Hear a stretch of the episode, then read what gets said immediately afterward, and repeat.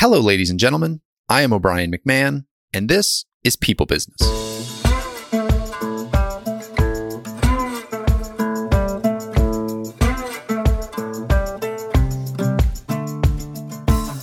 In this episode, I'm joined by Kay Allison. Kay is the founder of Juicy AF, a program designed to help women live their best alcohol free lives. This is a little bit of a different topic than others we've covered on the show, but it's an important one nonetheless, both personally and professionally.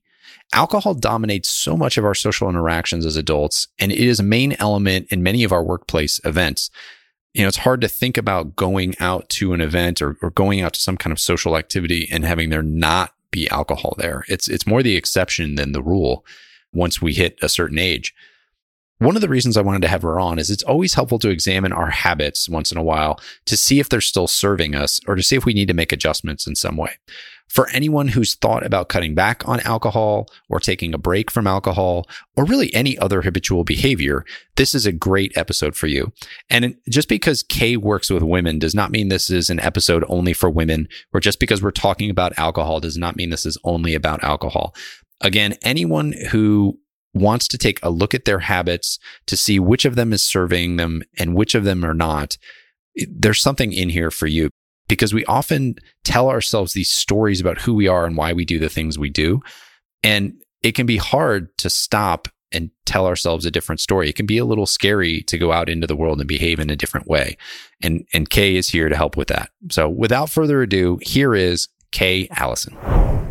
Kay, welcome to the show. Thank you so much, O'Brien. I'm delighted to be here. Uh, this is interesting. We got connected, and I had not thought about this as a topic for this show.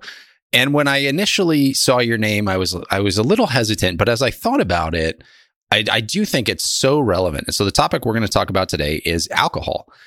And, you know, it's very much a personal topic, but at the same time, alcohol is pervasive throughout the business world, throughout all the different not maybe not all the different interactions we have, but a lot of the interactions we have, the way we socialize, the way we communicate, the way we bond and come together in companies often involves alcohol. And so I think this is a really interesting conversation. It's also interesting coming at the time that it's coming in my life because I have two young children and just to maintain my energy level with kids getting up at 5:30 in the day and trying to get morning workouts in and everything, I'm actually two and a half months into being dry just because I find that it kills my energy on the weekends. And so I'm doing this little experiment with myself. So, all that to say, the world has aligned to kind of put us together for this conversation, and, and I'm very excited. What is Juicy AF and how did it come to be? Juicy AF is my latest company. I am a serial entrepreneur.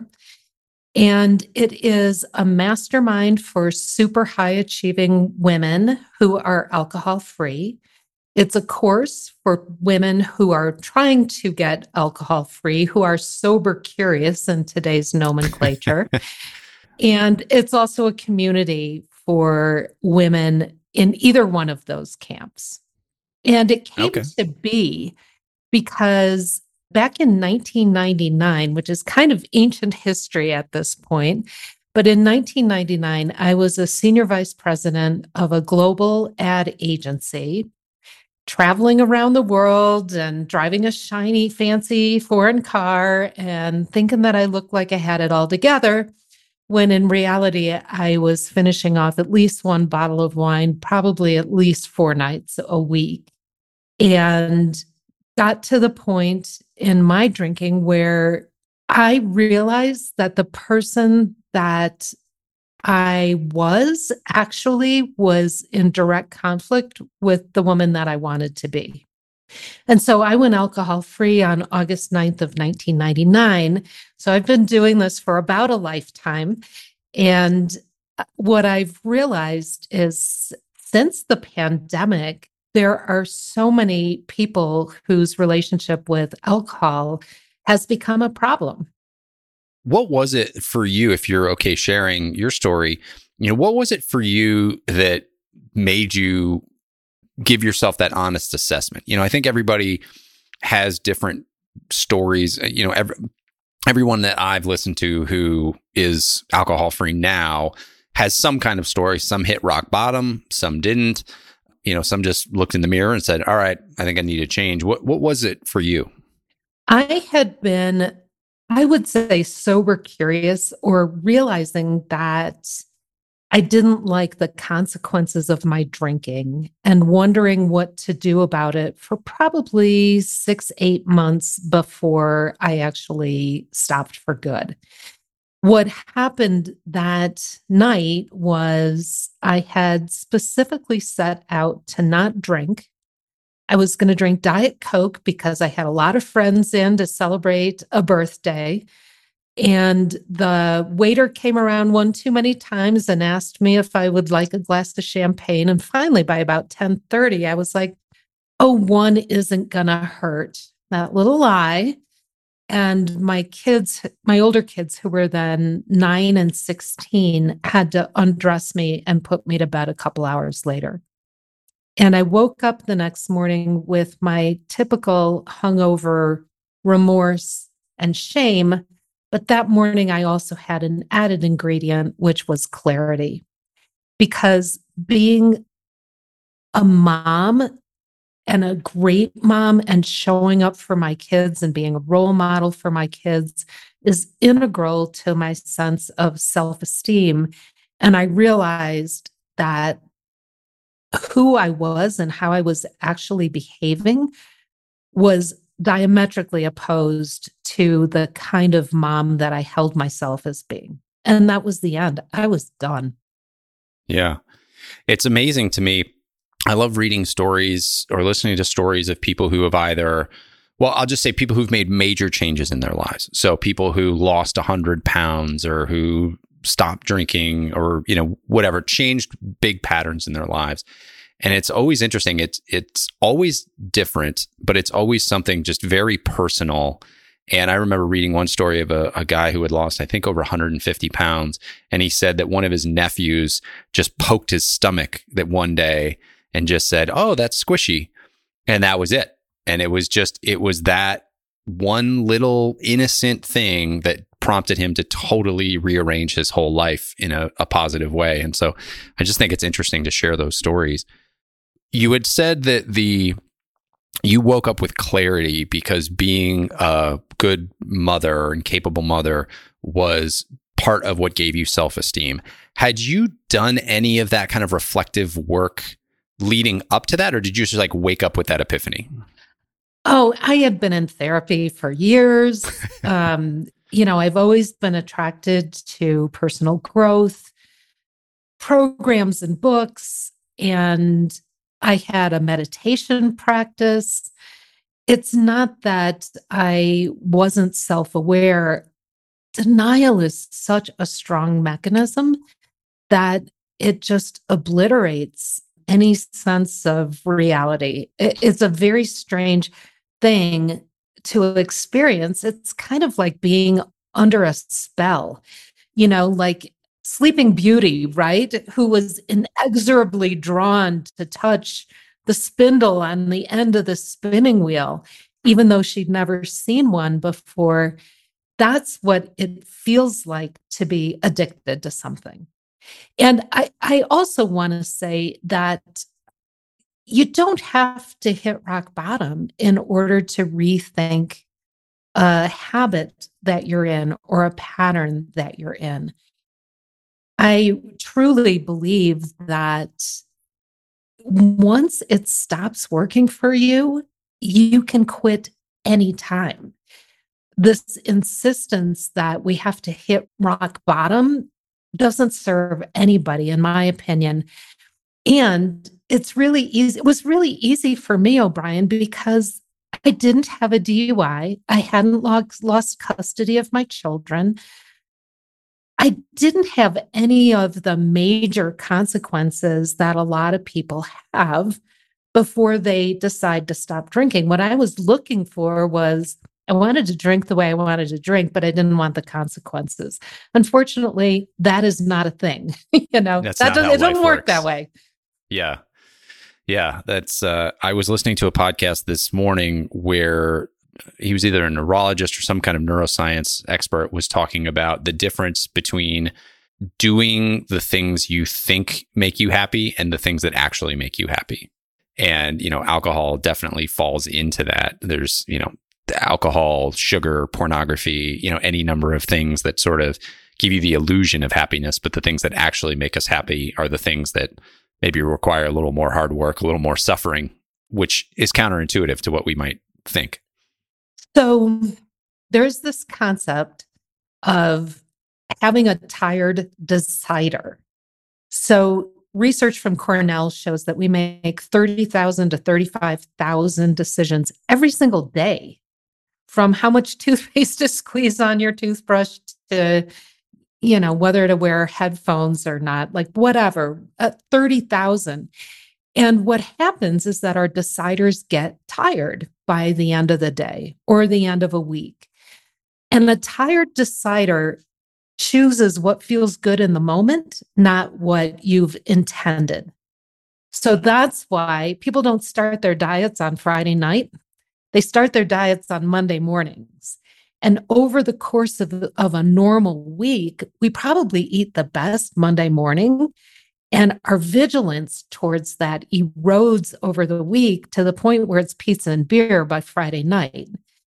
Same thing happens with drinking, that if we are making up rules about when we can drink, with whom we can drink, what we can drink, at home, out of home, only white, you know, only white wine, none of the brown liquor, only beer, whatever your rules are. When your decider gets tired, the rules are going to go out the window. Quite frankly, it is easier to make a 100% commitment to being alcohol free than it is a 99% kind of decision. Yes. So you've said a lot there, and I, I want to go back and kind of tease this apart. The first thing I want to define is maybe some of the terms for people because I don't I don't want to get so far down this path talking about what people would normally deem alcoholism, you know, or being an alcoholic and have listeners if they haven't tuned out already say, "Well, I'm not an alcoholic, this doesn't apply to me." Because you mentioned earlier that there are plenty of people out there who are, you know, air quotes sober curious and thinking about this. And I've read a lot of articles about that phenomenon and how many people have actually stopped drinking over the last three to five years.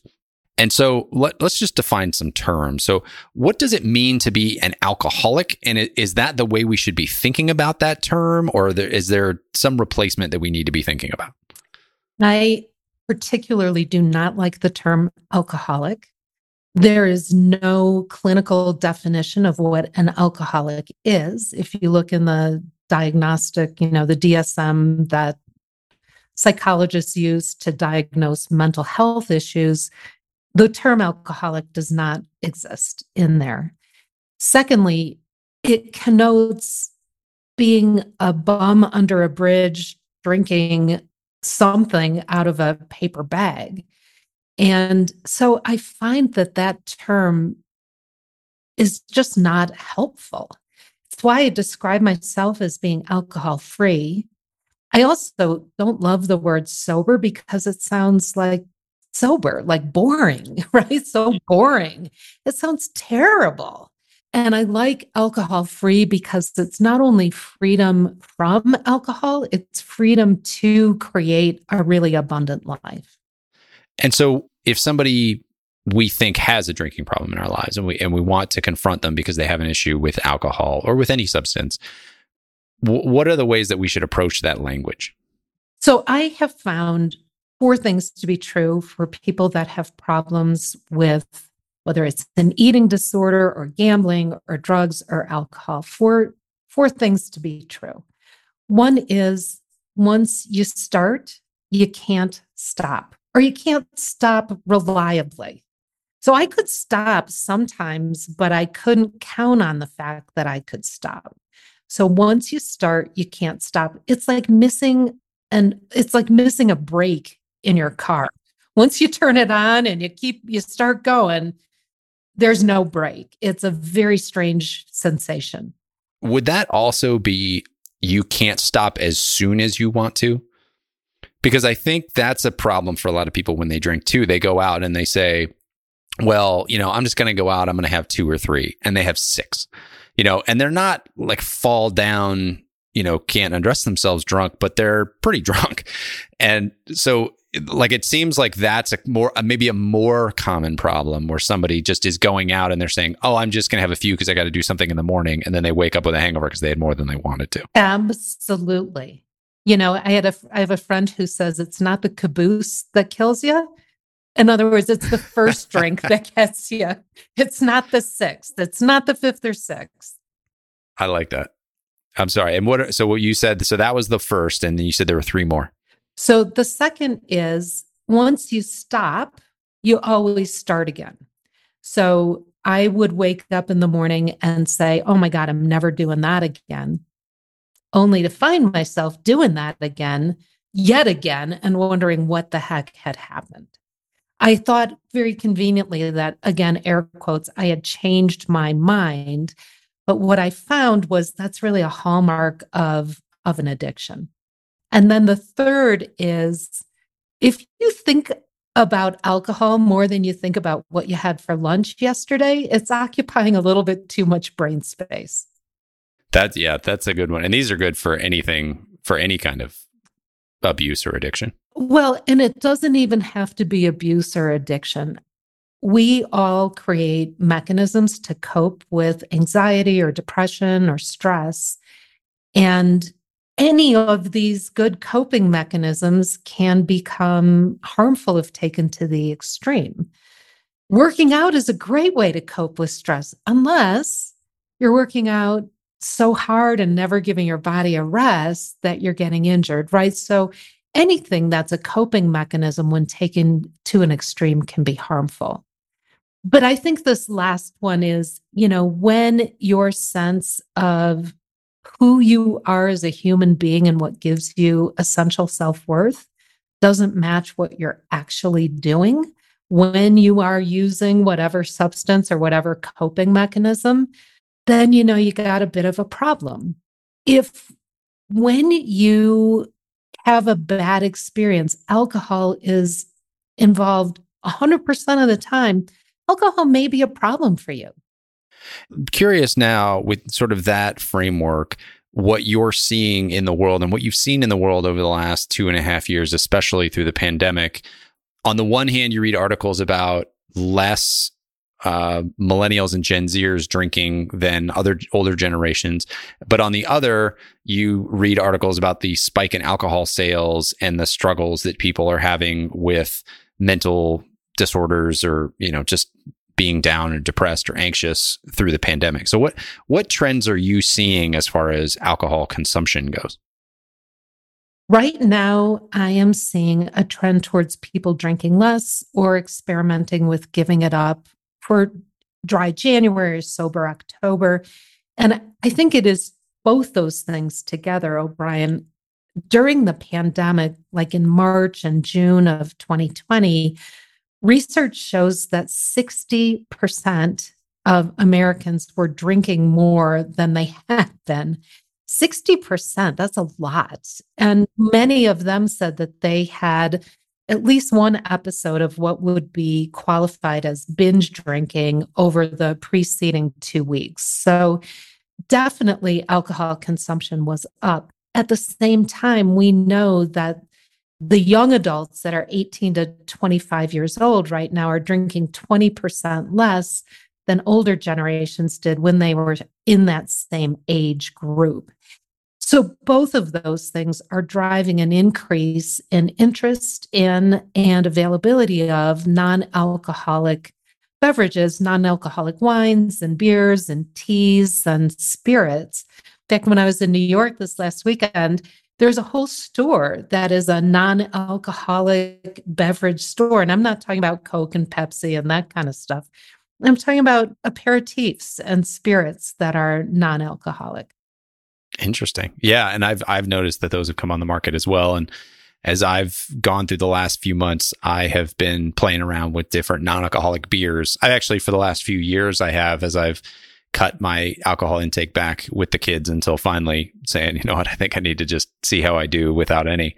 So that brings up another interesting segue into the difficulty for people to stop.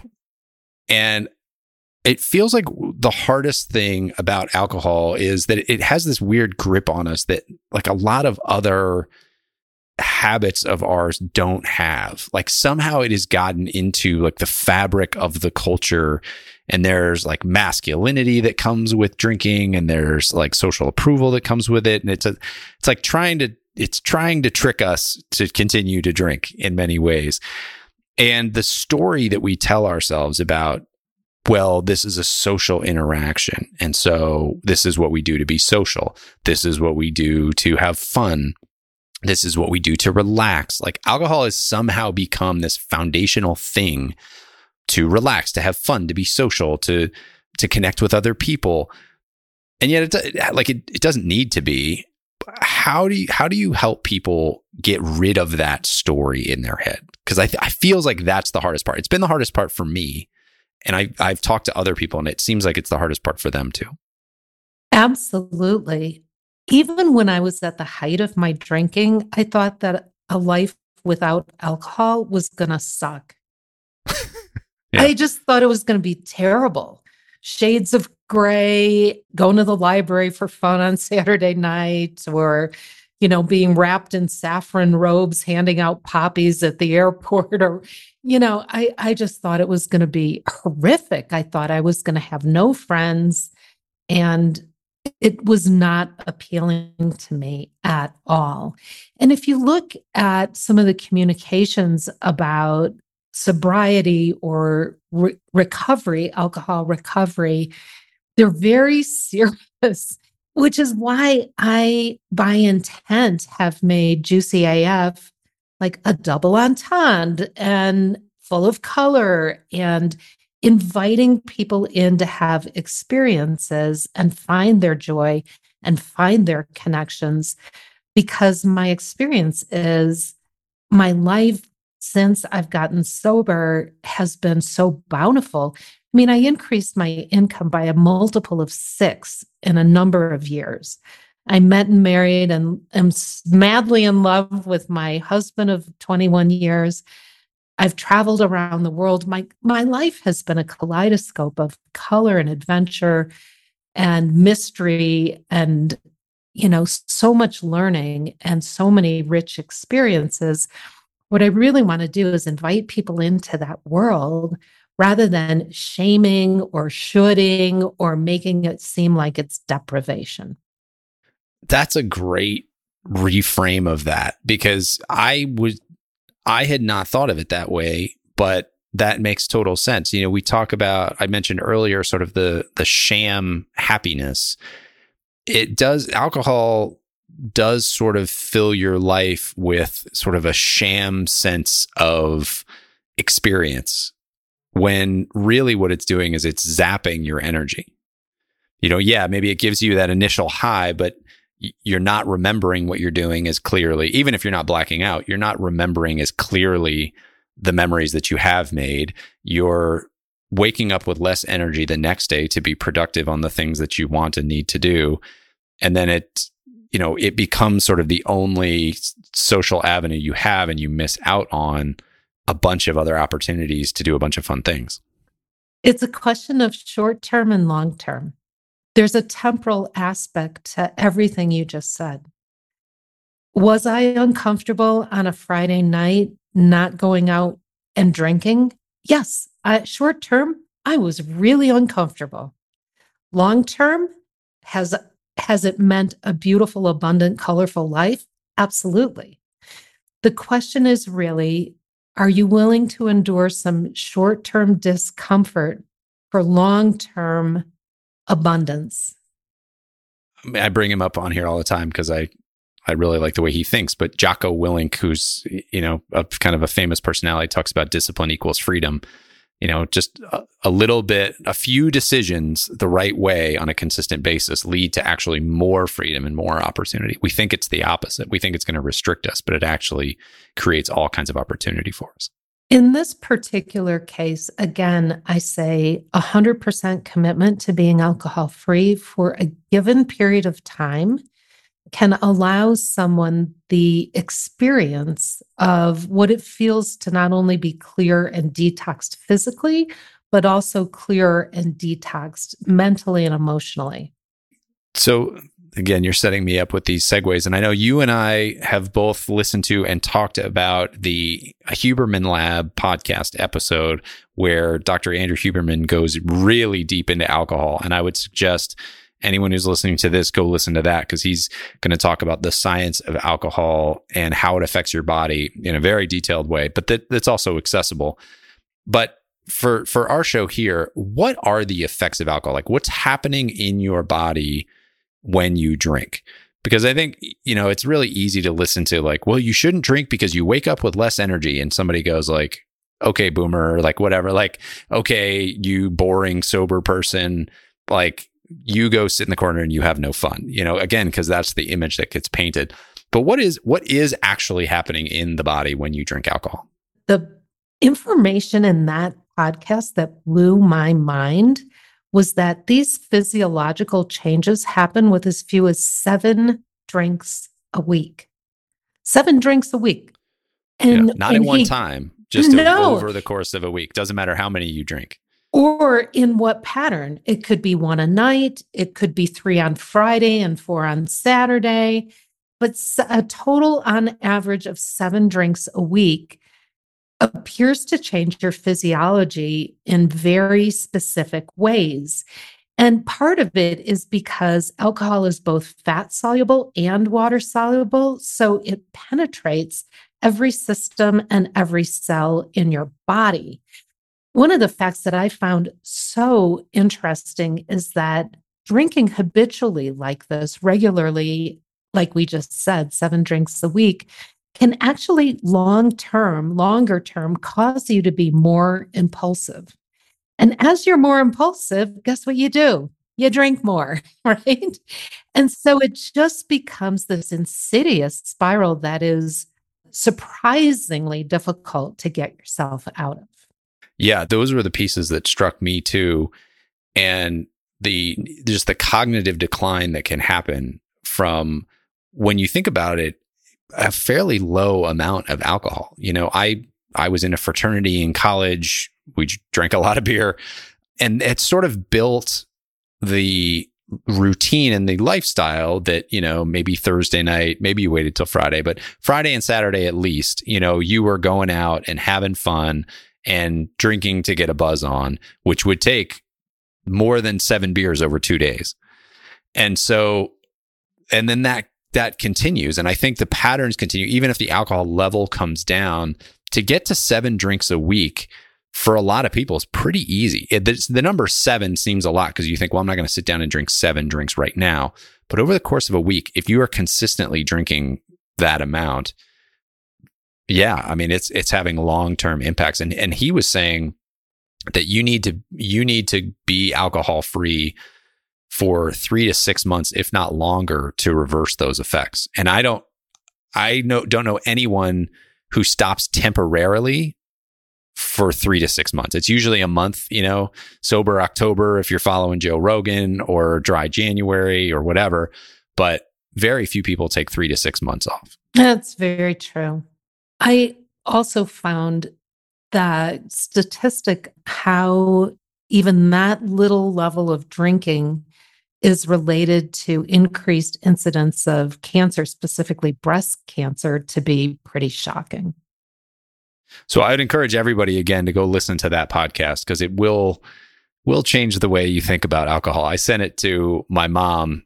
She and I have never had a conversation about drinking being a problem or stopping drinking or anything like that. But I just sent it to her. I said, I think you'd find this interesting. And she just texted me back two days later. I don't think I'm ever drinking again. well, so the point about seven drinks a week, how many glasses of wine do you think are in a bottle? Think, well, I believe it's four and a half. It's five and a half. Five and a half. Okay. I mean, to me, it was like three good glasses, you know? I mean, it's kind of shocking. So, seven drinks is not even a bottle and a half of wine spread over the course of a full week.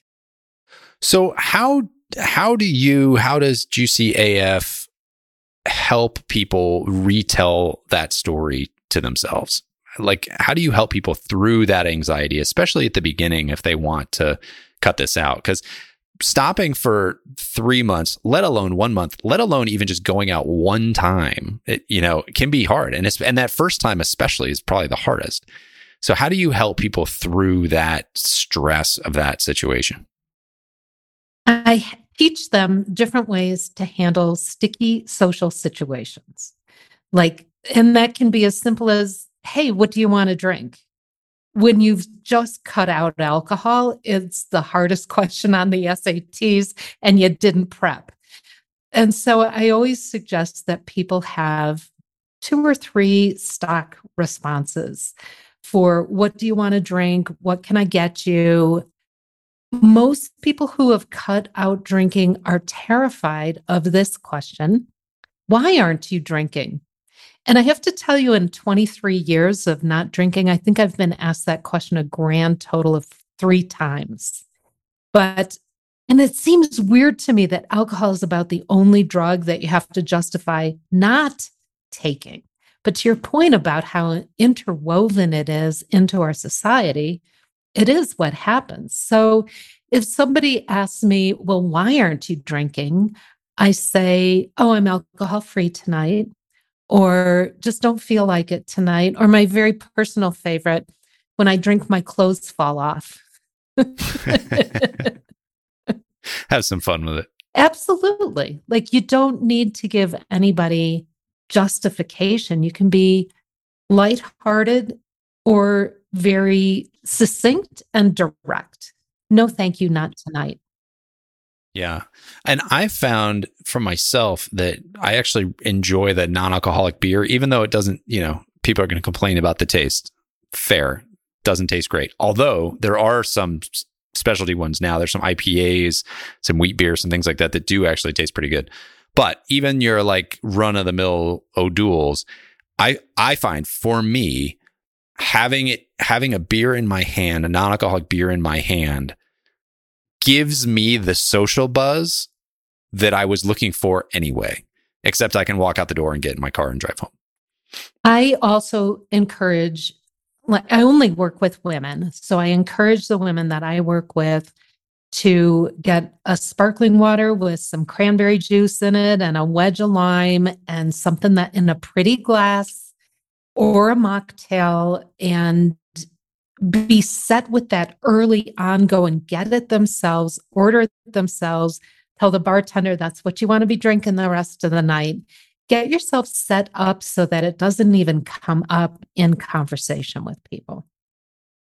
Well, I, I mean, so it's one thing to get it come up in conversation, but I actually, I, I had heard somewhere, I don't know where to attribute this to, that a lot of the buzz that we feel when we're out socially drinking a lot of the the energy lift that we get is actually the environment. It's not the alcohol. And i remember being in college and i had a test the next day but it was i can't remember what the situation was but there was like some big party at a bar on thir- on a thursday night and i had a test on a friday and i it was a big test. I said i'm not going to have anything to drink but i'm going to go to the party. And i was there for a couple hours and i left to walk home stone cold sober. And I walked out the door feeling tipsy. Like I, I walked out the door and was like, I feel drunk. And it took about halfway home before it like started to wear off and I started to feel myself again. And I was like, wow, that's an interesting experience. Like it was the music and the conversation and the yelling and the, you know, everything that goes on in a bar that had created that sense. It wasn't actually the alcohol I had, I had had to drink. My husband threw an amazing party for me a few years ago, and head of the venue said, "Yeah, the best things for a great party, it's the right people, it's the right wine, and it's, it's the right conversation." I'm like, "Well, it's going to be completely alcohol free," and he kind of, you know, rolled his eyes. And then the day after the party, he was like, your friends are crazy. You don't need us. We're dancing and we're doing photo booths and Anyway, we were all wearing blue haired wigs. It was just a blast and a half.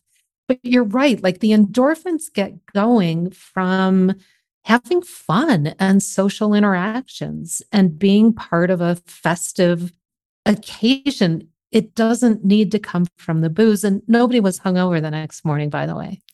Yeah. You can go to your boot camp workout in the morning the next day. Yes. Feel good about yourself.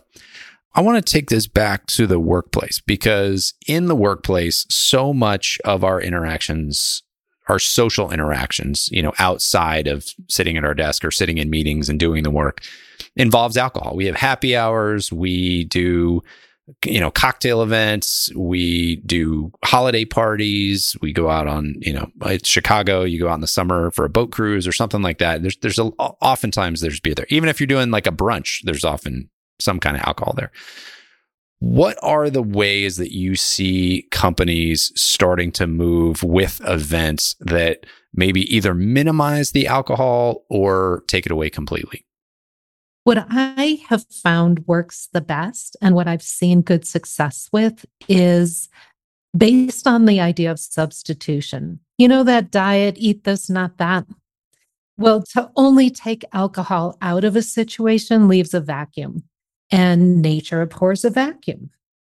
So, what I have found is events that are activity based rather than drinking based seem to go over better, whether you're going to Topgolf and having an outing that way, or you're staging a softball game, or you're doing something, even bowling. Now, I know that alcohol can be part of any of those situations, but it doesn't have to be it's not the main focus of what's going on. So, substituting an activity, something physical that people are doing together rather than sitting and talking only, seems to be a great way to substitute for a drinking based get together. I love that. I'm a big activity guy. Like my wife, when we met, I think was a little blown away when she would come over to our house. She'd be like, "Man, you are all always doing something." Like we just very activity based. But not everybody is, and in fact, activities make some people uncomfortable because it puts them on the spot. Maybe they're not athletic, maybe they aren't quite as in shape as they want to be. You know, maybe I don't maybe they have some restriction. I don't know. But I I've noticed that people get uncomfortable when you ask them to go do some kind of activity where they have to perform in some way. How do you do you coach your clients through that and how to maybe step out and start to get more comfortable living without alcohol in that way and and putting themselves out there. I don't think any not everybody's going to get to blue-haired wigs uh, dancing around at your birthday party, but but I think it is worth the conversation to talk about how we encourage people to sort of try new things and step out there, even if they may feel a little exposed. Again, it goes to short term discomfort versus long term pain. And what I coach people to do is to realize that they are okay in every single moment. You know how people say, well, it's going to be okay. And I always step in and push back and say, it's actually okay right now. It's actually okay right now. I went through three miscarriages alcohol free. And my husband and I lived in Chicago, and I was going to Northwestern Memorial Hospital, you know, just off of Michigan Avenue. And he would say to me, Are you okay? And I would say, I can make it to the next traffic light and then ask me again. But you break any discomfort down into 20 second increments, and you're really kind of okay through the whole thing. And so that's what I ask people to consider, to experiment with. Like, none of this is dogmatic or pedantic or rule based or you should do this. It's an invitation to decide to experiment with breaking any uncomfortable experience down into manageable enough increments that they're manageable, that they're doable. Yeah, I like that. And I'm glad you said that there at the end where it's an invitation to come and, and try these things because it is again alcohol is such an interesting thing you start talking about it and it goes to oh well you're no fun or oh well you're just going to try to tell me i need to cut all this out or it, it just swings to a very emotional reaction when in reality you know what we're talking about here is is really an invitation to people who want to learn more or who are thinking about cutting alcohol out for even just a short period of time. I hope sincerely that i do not come across as being judgmental or punishing there's no room for shame or remorse or punishment in experimenting with what life can be without alcohol or without whatever you're doing to cope with your day to day anxiety and stress that may not be serving you. It is an invitation to come and experiment. And if at the end of the experiment, it's not better, why bother?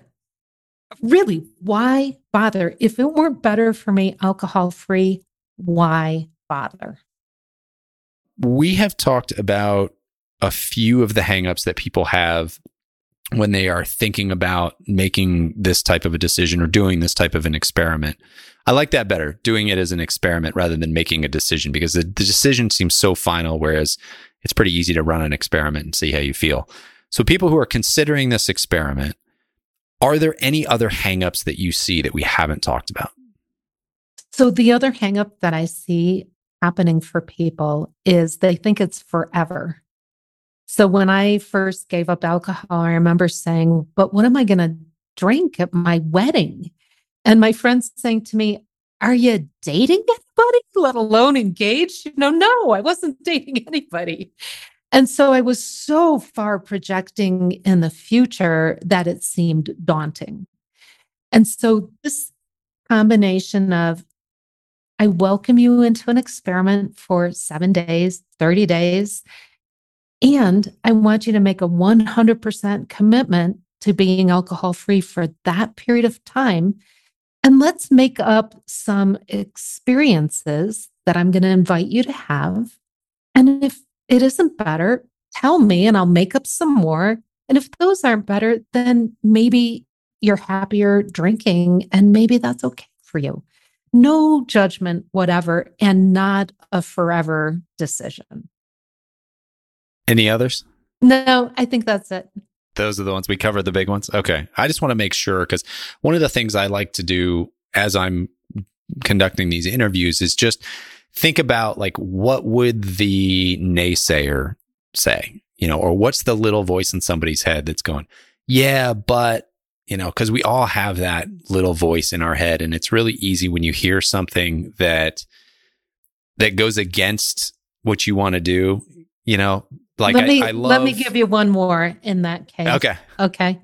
So that, yeah, but I did a lot of, and I see a lot of, yeah, but I'm not as bad as she is, or I'm not as bad as he is.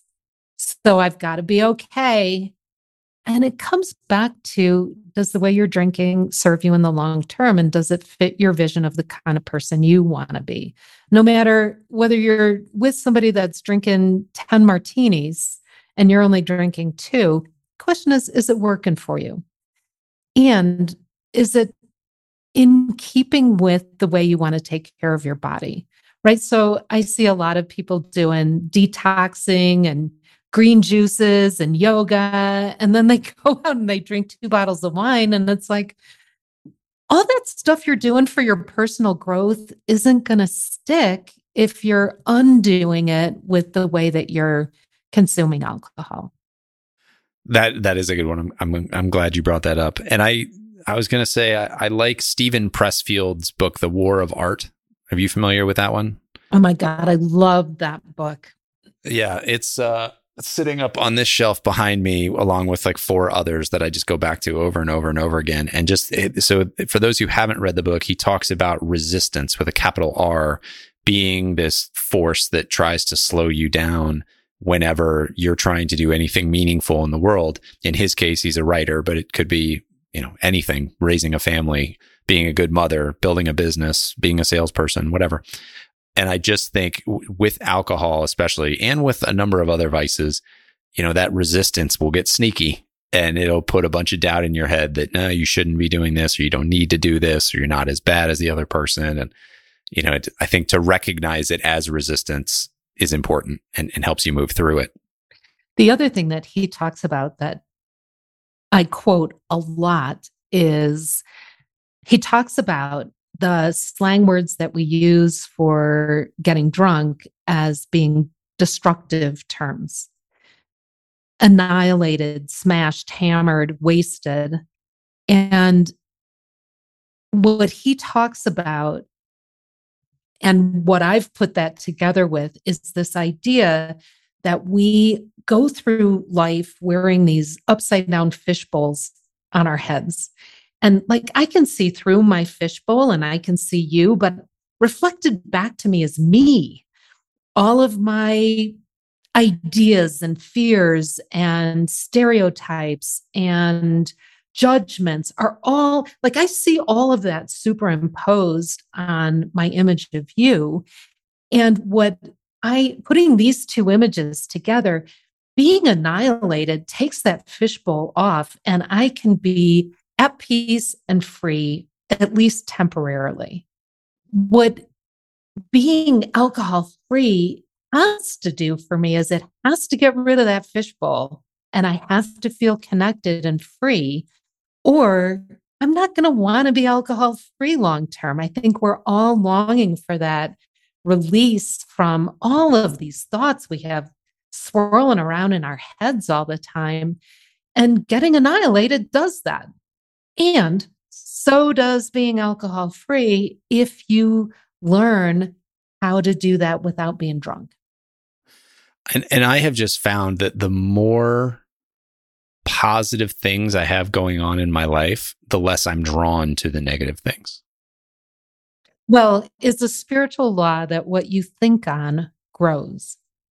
And so if you're focusing on positive growth, great gratitude, beauty, love, if you focus on those things, they will grow in your consciousness and they'll grow in your life. And if you're totally focused on how you're insufficient or blaming people or being angry all the time, that stuff is going to get bigger as well. And and you get to choose. And it takes discipline. It takes vigilance to keep your brain focused on the things that you know are good for you longer term. So actually before we hit record on this, you had you we were talking about living through fear and how so many people live through fear. And I think that's kind of what you're talking about with the fishbowl is we see ourselves back and we're we're we're afraid that what we see isn't good enough. And so we want to turn that voice off. We want to disguise that in some way. And we want to be able to go out in the world without that fear of those insecurities. What what have you developed and, and how do you coach your clients through that fear to get to a place of more abundance and acceptance? It's such a great question. What I have found is meditation is such an essential tool. I've had a meditation practice since 1993. And what I find is people say, Oh, I'm not good at meditating. All you have to do is watch your breath for 30 seconds and you're good at meditating. Like you don't have to be in full lotus. You don't need to have candles. You don't need to dedicate an hour. Like, seriously, 30 seconds of watching your breathing and noticing all the thoughts that flood in. That is an awesome meditator if a person can do that. What I find with habitual practice of meditation is that it disengages me from all of those ideas that are floating inside my fishbowl. And what I help women do is to identify those old stories that are usually about feeling inadequate in some way and to replace them with spiritual principles, pretty anodyne values like honesty, compassion, forgiveness, patience, tolerance, kindness to myself and to others, right? And every woman, because of our idiosyncratic makeup, the spiritual antidote to feeling insignificant or not sufficient is very unique to each person. But it, it's again that eat this, not that, but on a spiritual level, right? So every time I find myself feeling like, oh my God, I'm not enough, or it's twin sister, wow, I am way the heck too much. therefore people aren't engaging with me. If people aren't engaging with me, something must be wrong with me. For me, the antidote is honesty. Like, let's be really true. Let's be really honest about what's going on here. It's allowing people to have their own experiences that what's going, way you're interacting with me has so little to do with me and has so much to do with you. And compassion for the whole thing. Like those three things are a great antidote for me. And so meditating number one, so I can get free of the grip of those stories. And then, secondly, this ability to see my operating old story, right? And then create an antidote to layer on top of that, it's focusing on when I practice that well, because when I'm doing it well and I, I say, gosh, I really feel great about what I did there, how I handled that, that's going to continue to grow. And so I also give women a way to track their positive progress because so many times we're whipping ourselves because we did something wrong. Well, I'd much rather be giving somebody a pat on the back for doing something right. Uh, yeah, I, I love that. And I, as you were talking, I just, it just never ceases to amaze me how universal and simple these things are. I mean, I've, I've had guests on here talking about meditation before. I was listening to a podcast this morning talking about meditation, like the ability to be present in the moment and aware of your thoughts so you can choose your actions. Like that's what meditation allows you to do. And there's just no downside to practicing that. I I don't have a steady meditation practice, which is just absurd at this point how many times I've heard this message, but it, you know, just the importance of that. And then on the other hand, and you've talked about it a few times, but defining who you want to be and the way you want to live your life is so important and helps you make clear and concise decisions because you knew that you wanted to be a good mother. You were able to wake up that morning, see the incongruity and make a decision to make a change. You know, that's that's what put it together. And I've had guests on here, most notably Chet Scott, who runs a leadership development group that I work with. Actually, I had a group session with them this morning, and he talks about building a strong core and really knowing who you are, defining your beliefs, your values, your your loves in life, you know, that kind of a thing, and how that helps you then operate and make decisions throughout your day. So, one, to be aware in the moment, and then two, to be really defined in where you want to go. Like those two together are just such a powerful force for living a great life. There's a psychologist whose name is Martin Seligman. He's the father of positive psychology. And he and colleagues did research about 13 years ago that proves that our sense of our ideal selves in the future is actually more powerful than anything that has happened in our past. Your sense of your ideal future self is actually more powerful than anything in the past. And if it's not, you probably don't have a compelling and clear enough picture of who you are in the future. So that's one thing that I help the women in my programs. That's one thing I help them do is to get very, very specific about who that ideal self is.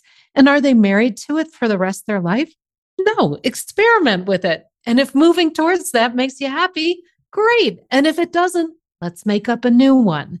Let's edit so, it. Yeah. So that sense of my ideal self, having that crystallized is so incredibly powerful. I love that. I love that. And that makes sense to me because yes, the things that have happened to you can be a drag on you and, and leave you with some baggage and some trauma. But it it really is nothing if you have a positive view of where you want to go because all of the options are still available to you from there. You can always make better choices going forward and move on a better path. And that's just such a, it's so much more powerful because it hasn't yet happened. You know, it, you can still create it. So that, that makes sense to me for sure. And oh, O'Brien, I'm going to say to you, I'm going to challenge you and invite you to experiment for seven days. Seriously, simply watch your breath for 30 seconds. Set a timer and watch your breath for 30 seconds. What I found with developing a meditation practice is the habit is more important than the duration of the time that you spend. So, literally 30 seconds, which is such a ridiculously infinitesimal amount of time that it doesn't get your amygdala all fired up and freaking out. Like, who has 20 minutes to sit and meditate? That's too long. 30 seconds. I can do that. Yeah. Well, and I know we're we're book dropping here, but I'll I'll do one more, which is Atomic Habits, which where he talks about it's not so much about the habit formation and doing a set amount of the thing. It's about becoming the type of person who does that type of thing. And there's a great story in there about a guy who got, I think he lost, again, lost, I don't know what it was, 75 or 100 pounds or something like that, totally transformed his life. And he started by going to the gym five minutes a day.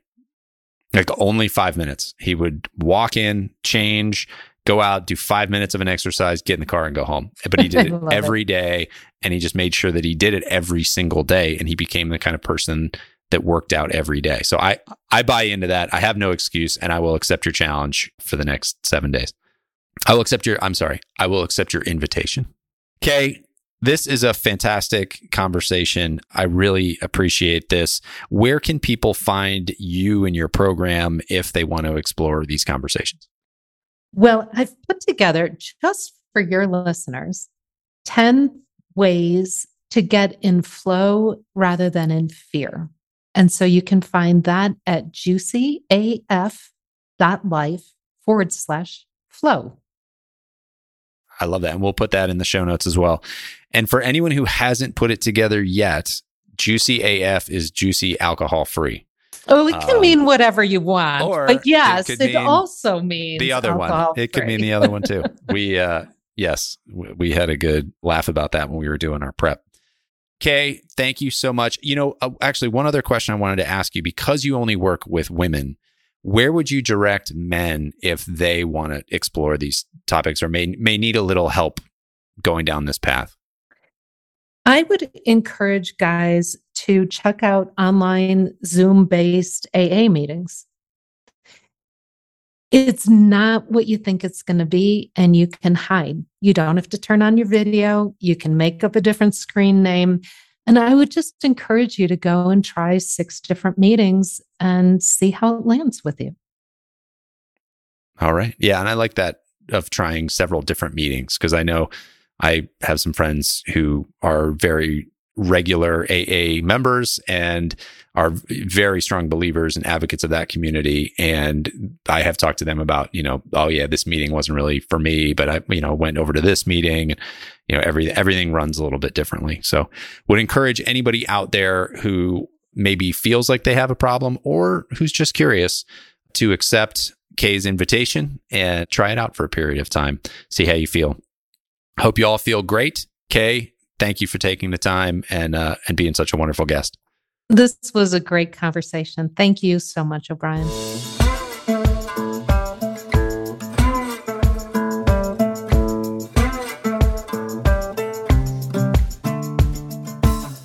Hey, folks, one last thing before you go. If you enjoyed the episode, make sure to hit subscribe so you can stay up to date with future guests. That's it. Thanks for coming. Go make the most of your business and the people in it.